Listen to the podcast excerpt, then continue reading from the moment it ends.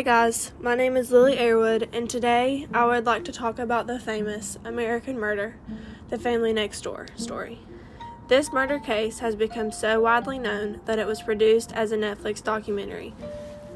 My roommates and I recently watched this documentary and were absolutely shocked by it. This American murder story shows how some people have absolutely no limitations.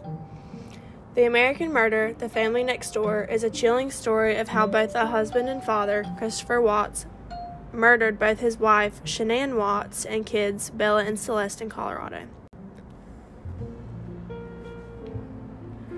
This well known story is about a husband, Christopher Lee Watts, murdering his pregnant wife, Shanann Catherine Watts, and his two daughters. Shanann was 34 when she was murdered, Bella was 4, and Celeste was only 3.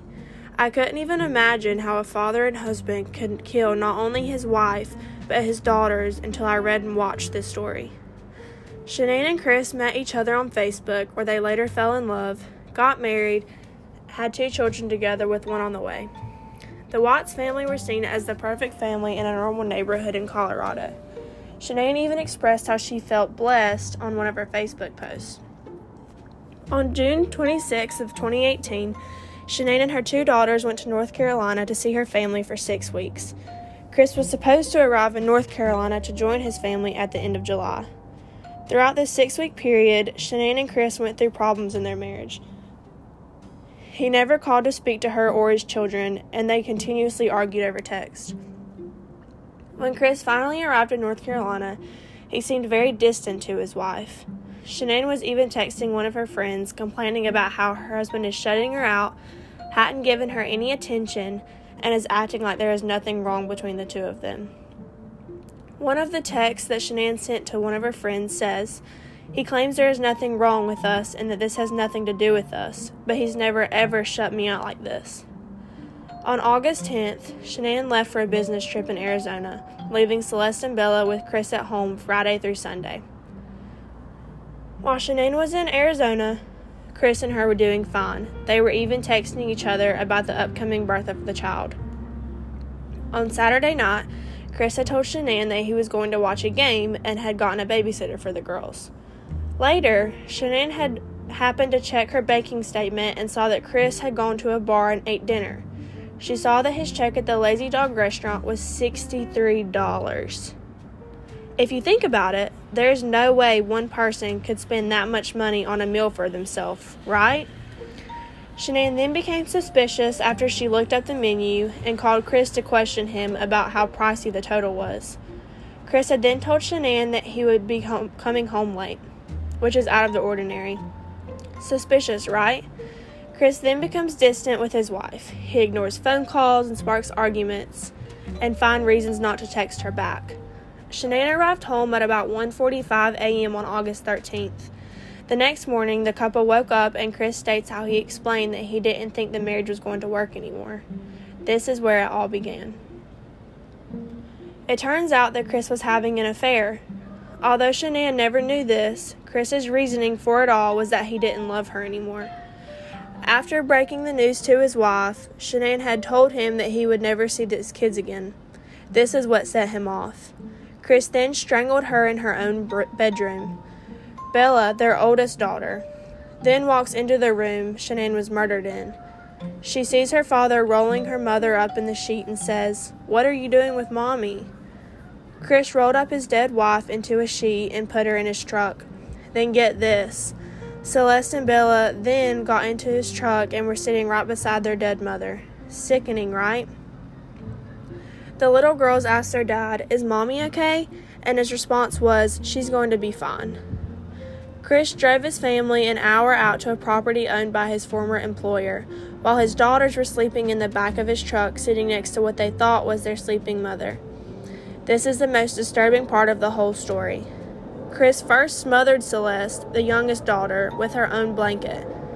After seeing this, Bella, the oldest daughter, asks her father, What happened to Cece? Chris then begins to smother Bella with the same blanket when he hears his little girl start to say, Daddy, no, but that didn't stop him. This literally makes me sick to my stomach. Then, after disposing the two girls' body in an oil tank and burying his wife, he calls his daughter's schools and states that they will be unenrolled. The day after Shanann returned home from her business trip, her friend Nicole, who had dropped Shanann off at home on August 13th, called the local police worried about the disappearance of her friend. Nicole had told law enforcement that she was worried about Shanann because she hadn't been responding to any of her texts or phone calls. The police showed up to the Watts' house, where Chris explains how he thinks his wife and daughters left him because of an argument that they had had the night before. Chris is extremely antsy and isn't really showing any emotions.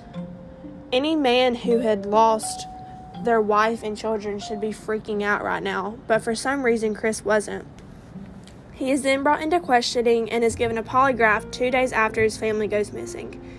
He failed, as we would all expect, and was arrested on spot. Chris was referring to his wife and daughters on the polygraph in past tense and was still not showing much emotion. He requests to speak to his father, who was also at the police station with him. Chris then tells his father that Shanann had choked her daughters to death, so in result, he killed her. He tried to blame the whole thing on his wife. Chris ends up admitting to having an affair with a woman named Nicole during his marriage with Shanann. They bring in Nicole, and she states that Chris had told her he was planning to end his marriage for good. Nicole was unaware that Chris was still married. He had told her that he was separated from his wife, but she also never suspected him of getting rid of his family this way, but neither did anybody else. She was just as shocked as everyone. Nicole also told law enforcement that she and Chris had gone on a date to Lazy Dogs the night that Shanann was on her business trip. He had bought her dinner and drinks, which tells us why his banking statement for that night was so high. Law enforcement found the three bodies on August 16th with the directions that Chris had given them. He points out where he buried Shanann's body and tells them which oil tanks his two daughters are in. Chris then went to trial and pleaded not guilty on August 21st. He was charged with five counts of first degree murder with a bail set at $5 million. There were additional counts made for each child because of their age. He was also charged with unlawful determination of a pregnancy and three counts of tampering with a deceased human body. On November 6th, Chris pleaded guilty when hearing that Shanann's family requested against the death penalty. On the 19th, he was sentenced to five life sentences without the possibility of parole. The death penalty was encouraged, but not an option, which was requested by Shanann's parents. The documentary made on Netflix about this movie shows real footage recorded of both Shanann, Chris, and his daughters. And one of the voice recordings of Chris, he states that he didn't understand why he went through with this heinous crime. He says, All that I've wanted in life is to be a father and have people in my life who love me. This story is by far the most disturbing crime I've ever heard of, and it could have been completely avoided. Why didn't Chris just divorce Shanann? Or why did he even have to kill his innocent daughters too? These questions will never be understood or answered. Michael Rourke, the Weld County District Attorney, states, I don't think he will ever tell us. I don't think he will give an honest assessment of why he did what he did, how he did what he did. Someone has to be extremely mentally ill to kill the people who love and support them the most. Or to listen to a daughter beg her father not to kill her and not show any remorse. I can't even imagine how shocked both Chris and Shanann's family were when they found out exactly what had happened to Shanann that night, along with their, her daughters. Imagine finding out that a man you took into your family as a son in law murdered your pregnant daughter and grandchildren in cold blood.